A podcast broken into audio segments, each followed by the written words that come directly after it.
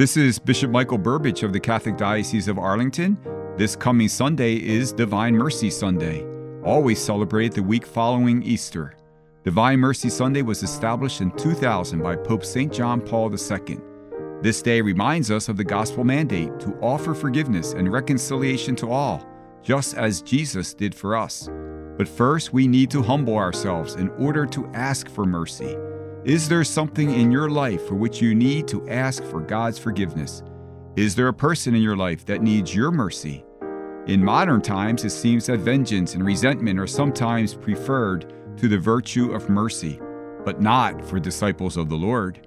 May we continue the joy of the Easter season by seeking forgiveness for our failings and making sure we are reconciled with others.